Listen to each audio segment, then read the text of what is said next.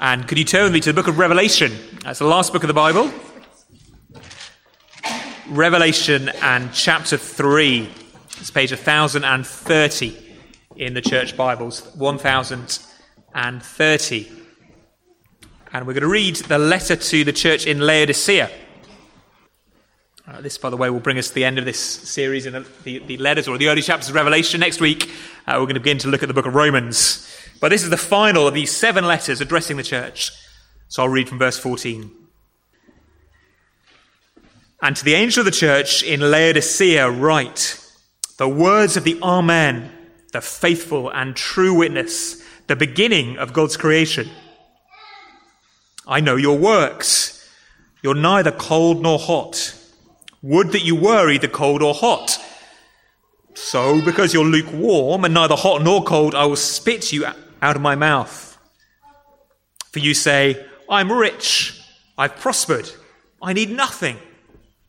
Not realizing that you are wretched, pitiable, poor, blind, and naked.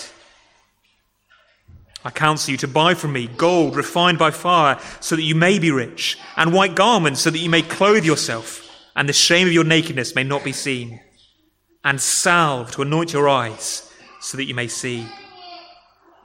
Those whom I love, I reprove and discipline, so be zealous and repent. Behold, I stand at the door and knock. If anyone hears my voice and opens the door, I will come into him and eat with him, and he with me. The one who conquers, I will grant him to sit with me on my throne, as I also conquered and sat down with my Father on his throne. He who has an ear, let him hear what the Spirit says to the churches. There are 2 different ways of understanding preaching, what goes on a Sunday morning.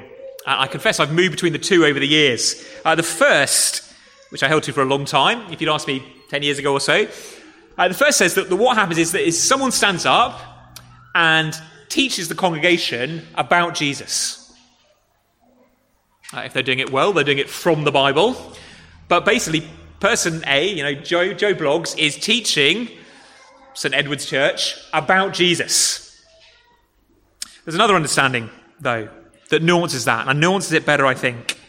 And this is the understanding that is more sort of evangelical, it's been held in the evangelical churches, and that is that on Sunday morning, as the minister preaches, provided he's being faithful to the Bible, then instead of it being the minister talking to the church about Jesus, it is Jesus talking to the church through the sermon. And never is that more the case than when we come to these letters in Revelation. Each letter begins very directly with Jesus addressing the church. These are the words of, and then Jesus gives himself a title. They end each one. You can see it in verse 22. He who is an ear, let him hear what the Spirit says to the churches.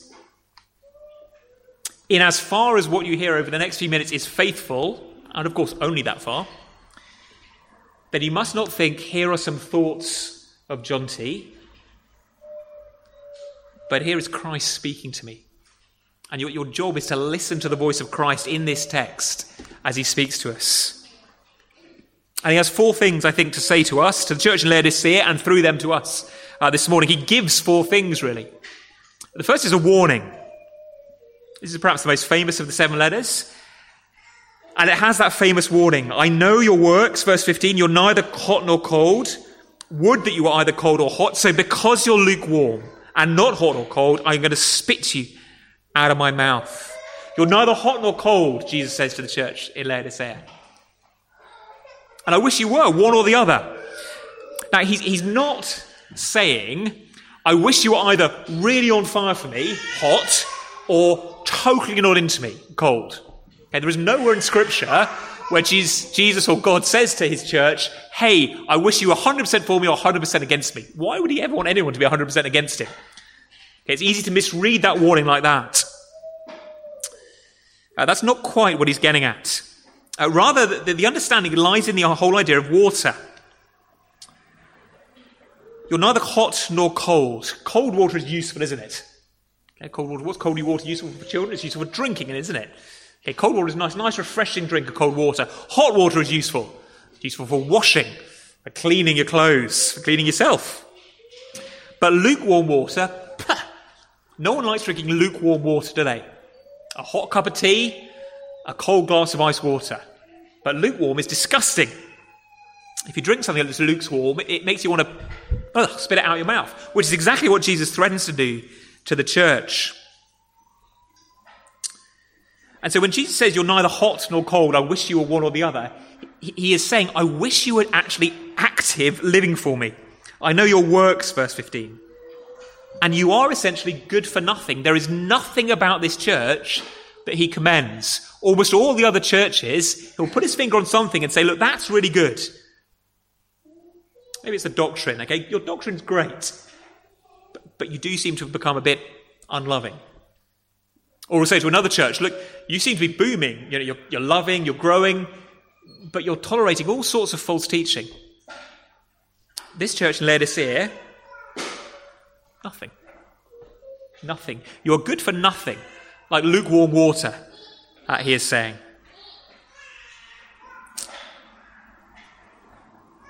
And that should both challenge us and calm us. It should calm us if we read this letter and think, well, if I don't always feel like I'm 100% on fire for Jesus, he is going to spit me out, vomit me out.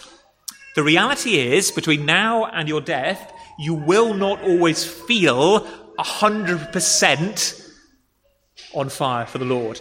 You ought to, we ought to, but we just won't. If Jesus threw out every single Christian who sinned, every single Christian who fell short of the life we're called to live, every Christian would go. Rather, this church here, this church in Laodicea, has just totally gone to sleep. They do nothing. Christ makes next to no difference to their lives. The explanation is there in verse 17. Okay, I'm going to spit you out of my mouth. Literally, by the way, that's vomit. I don't know why the ESV's tied it up. I'm going to vomit you out of my mouth. You make me sick, says Jesus to his church. Tough words to hear, aren't they? Jesus speaking to the church, you make me sick. Why? Verse 17, for. Here's the explanation. See that word for at the beginning of the verse, children? Here's the explanation. What makes Jesus sick? Well, the church says, hey, I'm rich. I've prospered. I need nothing. The problem that makes Jesus want to spit them out of their mouth is they are spiritually proud, complacent. They don't need anything. They don't need Jesus. They are entirely self-sufficient, or so they think. Of course, the reality is totally different. As Jesus sees, he sees they're wretched, pitiable, poor, blind, naked. They're in a total state as Jesus sees it, but as they see themselves, hey, we're great. When they say in verse 17, we're rich, we've prospered, it may well be they mean it literally. Okay, Laodicea was a wealthy city, had various things going on that made the citizens pretty wealthy. So it's quite likely that the Christians in Laodicea were physically wealthy Christians. Others think that it's a kind of spiritual wealth they think they have. We are spiritually rich. Very often the two things go together, don't they?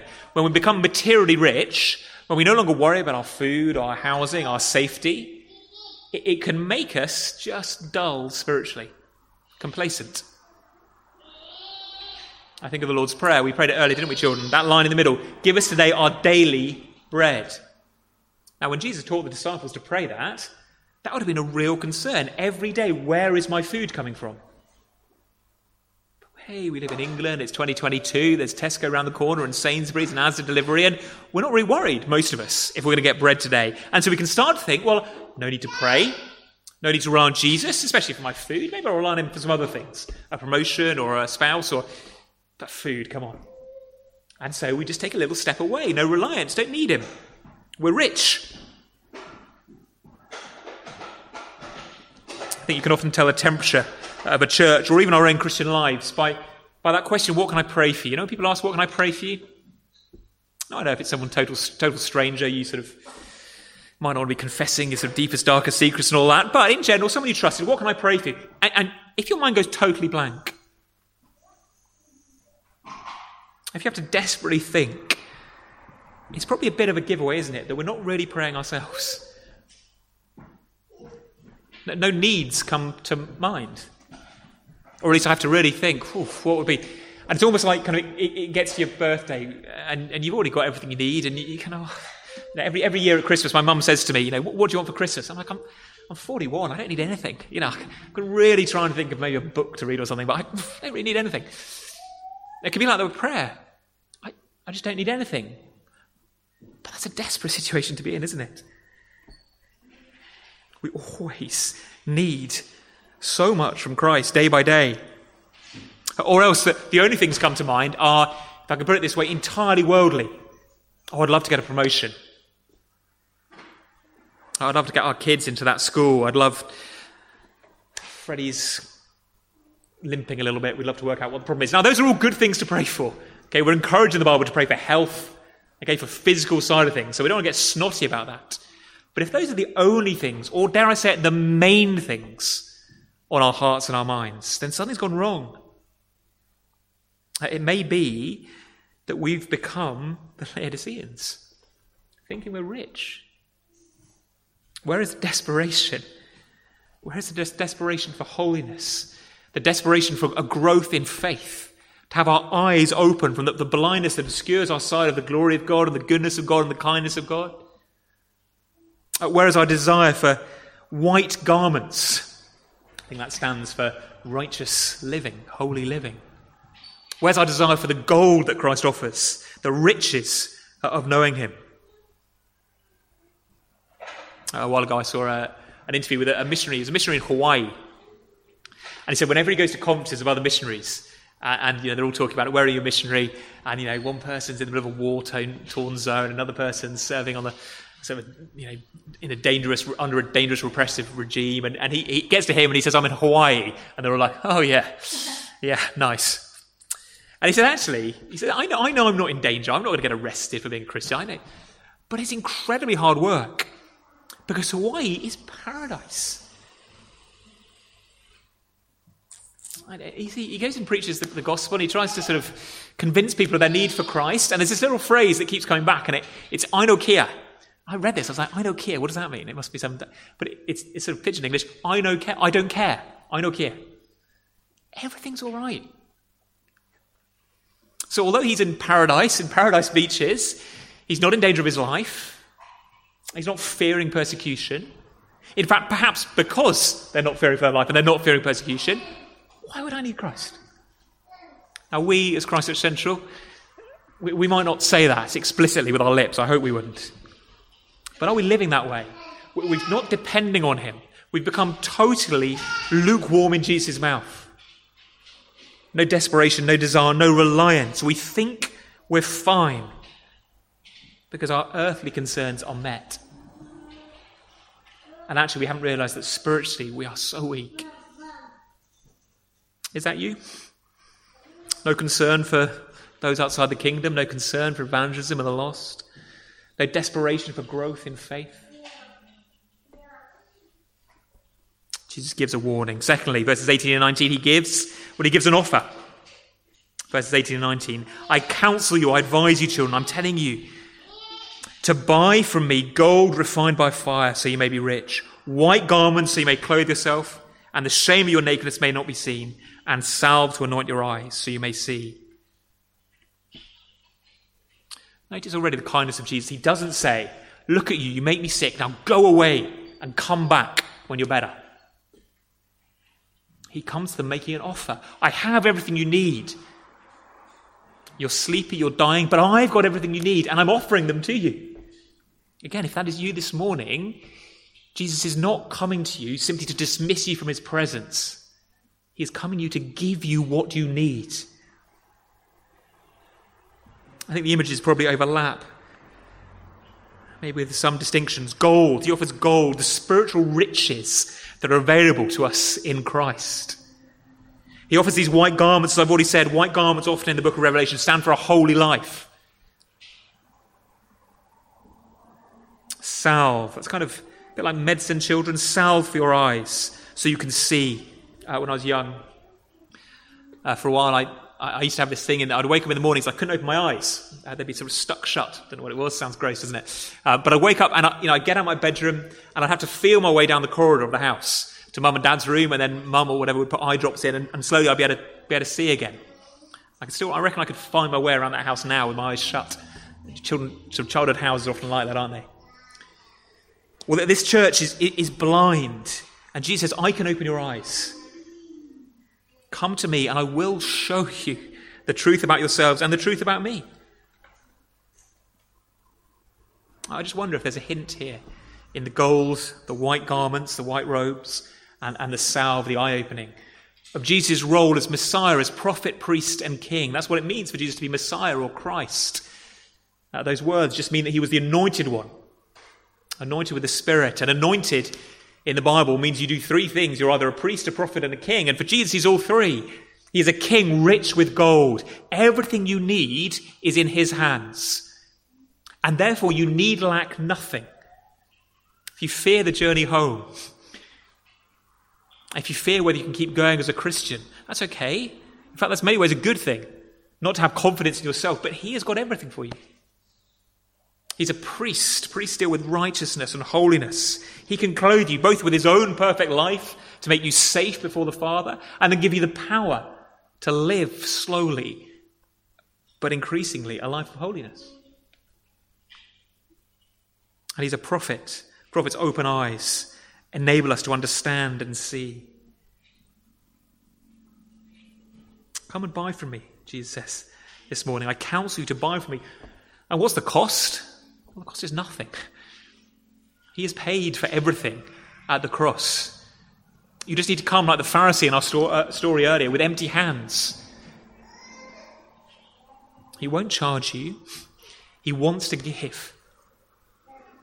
Do you need some of those gifts? Are there holiness areas that you know you're just not bothering with? Have you become sleepy, clouded in your vision that actually the gospel means very little to you anymore? Christ means very little to you anymore? Cry out to him, Lord, open my eyes. It's all in him. These are what you need, and what you need daily. He comes with a warning. He comes with an offer. He comes, thirdly, do you see? With an invitation. Those whom I love, I reprove and discipline. Verse 19 says, be zealous and repent. Come back to me, he says. Come back to me.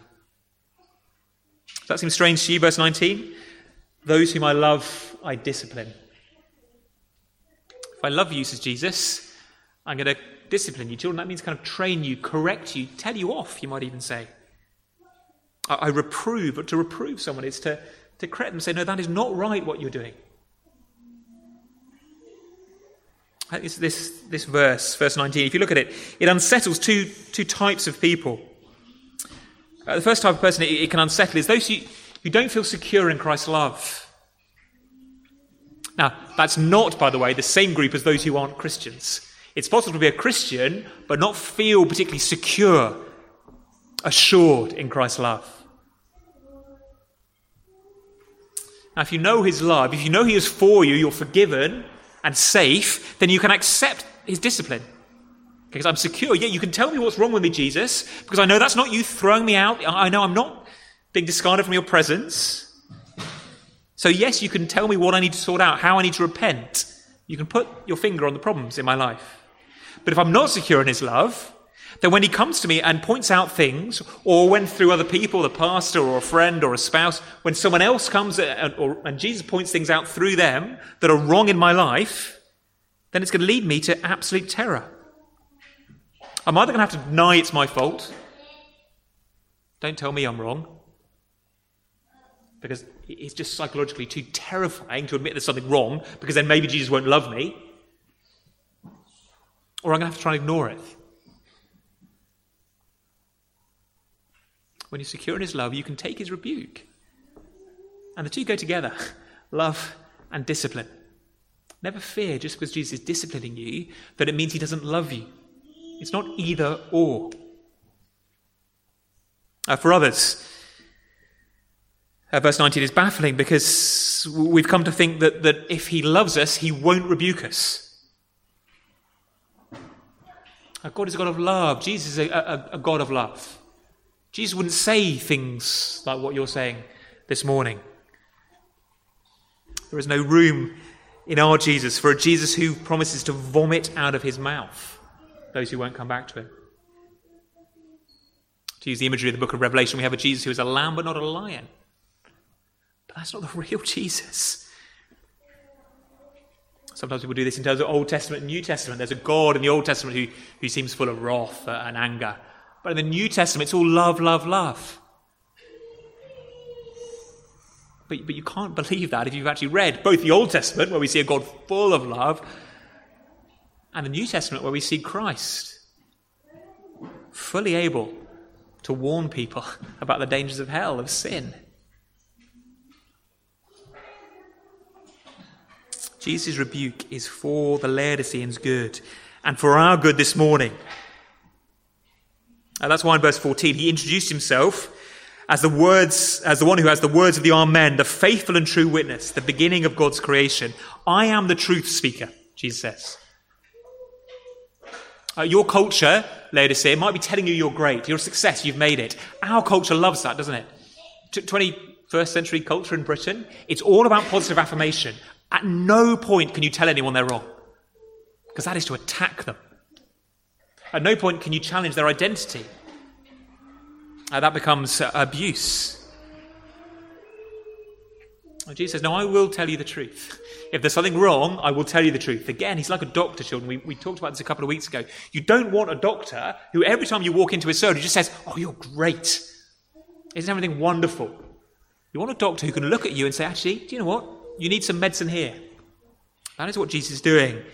The words of the Amen, the one who says yes, truly, who speaks the truth. The faithful and true witness, the beginning of God's creation. That's a slightly strange description of Jesus, isn't it? How is Jesus the beginning of God's creation? Well, we mustn't think that Jesus, the Son of God, is created. It's not as if the Father existed and then one day he created the Son. Jesus is not a creature like that. That is not what it means. I think the beginning of God's creation is referring to the new creation. This whole book of Revelation is driving towards a day when the whole world, the whole universe, is made new again. In chapter 21, God makes a new heavens and a new earth. Now that's all in the future for absolutely everybody. And the promise comes that one day when that day arrives, all those who've trusted Christ will have new bodies. We'll be free from sin. Our souls will be renewed too. All future for everybody apart from Jesus. When Jesus rose from the grave that first day, he was glorified. He didn't just have his body back as before, able to bleed and die, suffering weakness. He had a glorified body, a resurrection body. That's why in the New Testament sometimes he's called the first fruits. In other words, the beginning of the new creation. So here Jesus is saying to the Laodiceans, look, I'm there already. I am living the life that you are being called to. I'm already in this new world, and I have the body to prove it. And so I'm the one who can really tell you the truth. Your colleagues in Laodicea will tell you to compromise, to not be too sold out for me, because it doesn't lead to success. I'm telling you, says Jesus, success is found in living for the new world, not this dying world. Your colleagues are telling you you're rich because you've got loads of money and nice houses, a cracking chariot and a team of horses. I'm telling you, says Jesus, as the truth teller, the Amen, the one who's already in the new world, that none of that really matters. That when you die and get to the gates of heaven, I'm not going to ask to see your bank balance, to see your credit card debt. No, real riches are found in a life lived wholeheartedly, sold out for me. So be zealous, verse 19, wake up, repent, come back to me.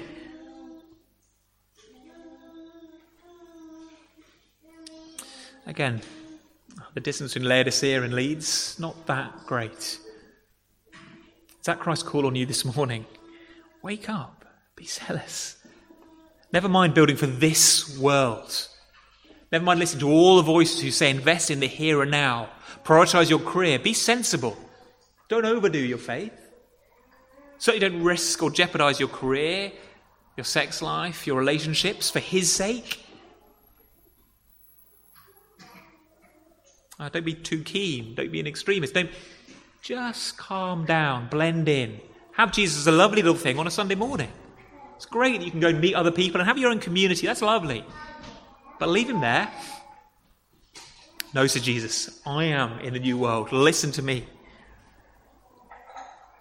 And the invitation is a personal one, verse 20. I stand at the door and knock. Perhaps the most famous verse, even in the whole of Revelation. Behold, I stand at the door and knock. If anyone hears my voice and opens the door, I will come in to eat with him, and he with me. Who's the invitation for? I came to faith on summer camps, and the same talk will be given almost every year on these summer camps, and a picture of Jesus would go up on the wall, and there'd be a door with three locks, and the guy giving the talk would pull the lock over, the lock of believing in him and repenting of your sin, and I can't remember what the other one was. And it was always used as a kind of evangelistic text, a text for those who aren't Christians. Let Jesus into your heart. Well, do. Okay. That's good theology, but it's just not what this verse is about. This invitation is being issued to who? To Christians, to the church. There's a warning there again, isn't there? It's possible to be a church where Jesus is stuck outside the door. Every now and again this morning you might hear that, if you've been here a while, you've heard several times that the door kind of goes bzz, bzz, if people are locked outside. Imagine if it wouldn't be tragic if that was Jesus outside. Bzz, bzz. Not letting him in. He'll unsettle things. Make us uneasy. Things run quite well without him, better without him. Jesus says, I'm here knocking. And it's an invitation. Open the door. Say, Lord Jesus, come back into my life. Yes, I've grown blind. My eyes have gummed over. Yes, I'm spiritually so poor. Yes, my holiness is nothing. I look at it and she says, I'll come. Let me put this another way. How does Jesus respond to Christians who make him sick? He says, can I come and eat with you? He doesn't throw them away, put them on the trash heap. He says, I will come to you. I will come in and eat with you. It's a picture of fellowship, of acceptance. Again, let me speak to you. If you've been a Christian for a while, do you believe Jesus actually wants to know you? Not just that he's begrudgingly willing to let you into his heaven or into his kingdom, but he wants to know you. He wants to know you personally. We know he loves the tax collectors and the prostitutes, okay, the gang members with the amazing testimony.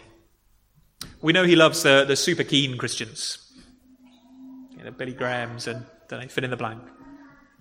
But he doesn't love us. The half-hearted, stumbling, not very good Christians. Jesus says, I love you. I want to come in. I want to know you. Do you need to hear that invitation this morning? See his kindness, his desire. I will come in, the promise, the certainty, and eat with him, and he with me. We need to be a church that wants that door flung open. Fathers who come before the Lord each day and say, look, I am, you are right, I am pitiable, poor, blind, naked. Help me, rescue my children, my family, my church. We want to be a congregation that is constantly in prayer, opening that door and desiring that fellowship.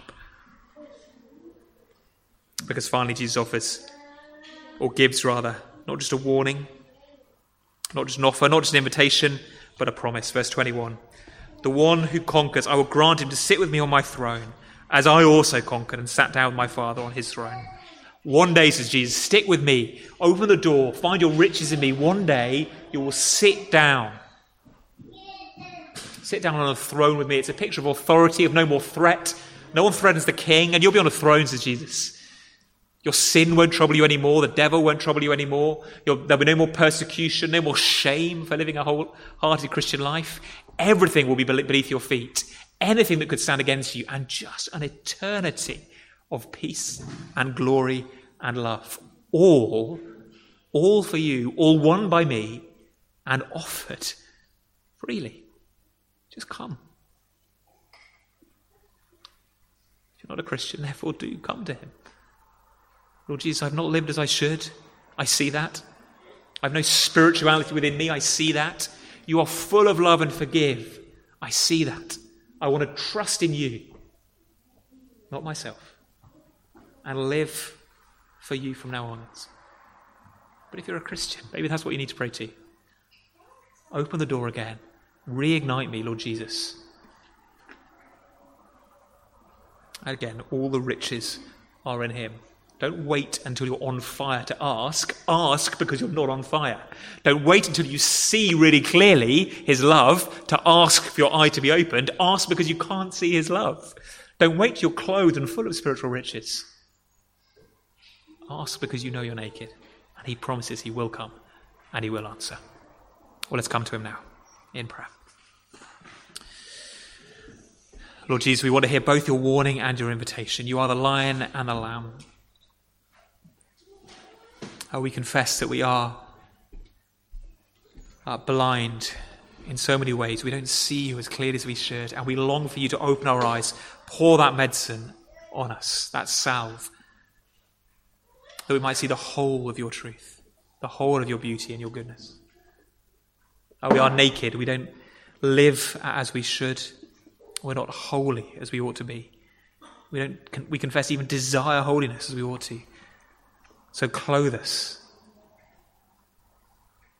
We are poor in spirit. And so give us the gold riches that are found in you. Lord, we want to open the door. However half-heartedly, we want to open that door and for you to come in, for us to know you and you to know us. We pray that for ourselves as individuals, as a church, for the families here. Come and eat with us. Might we know you, we pray. We ask only trusting in your love, your goodness, for that is all we can trust in. But there is nothing greater to trust in. Bless us, we pray, therefore, in your own name. Amen.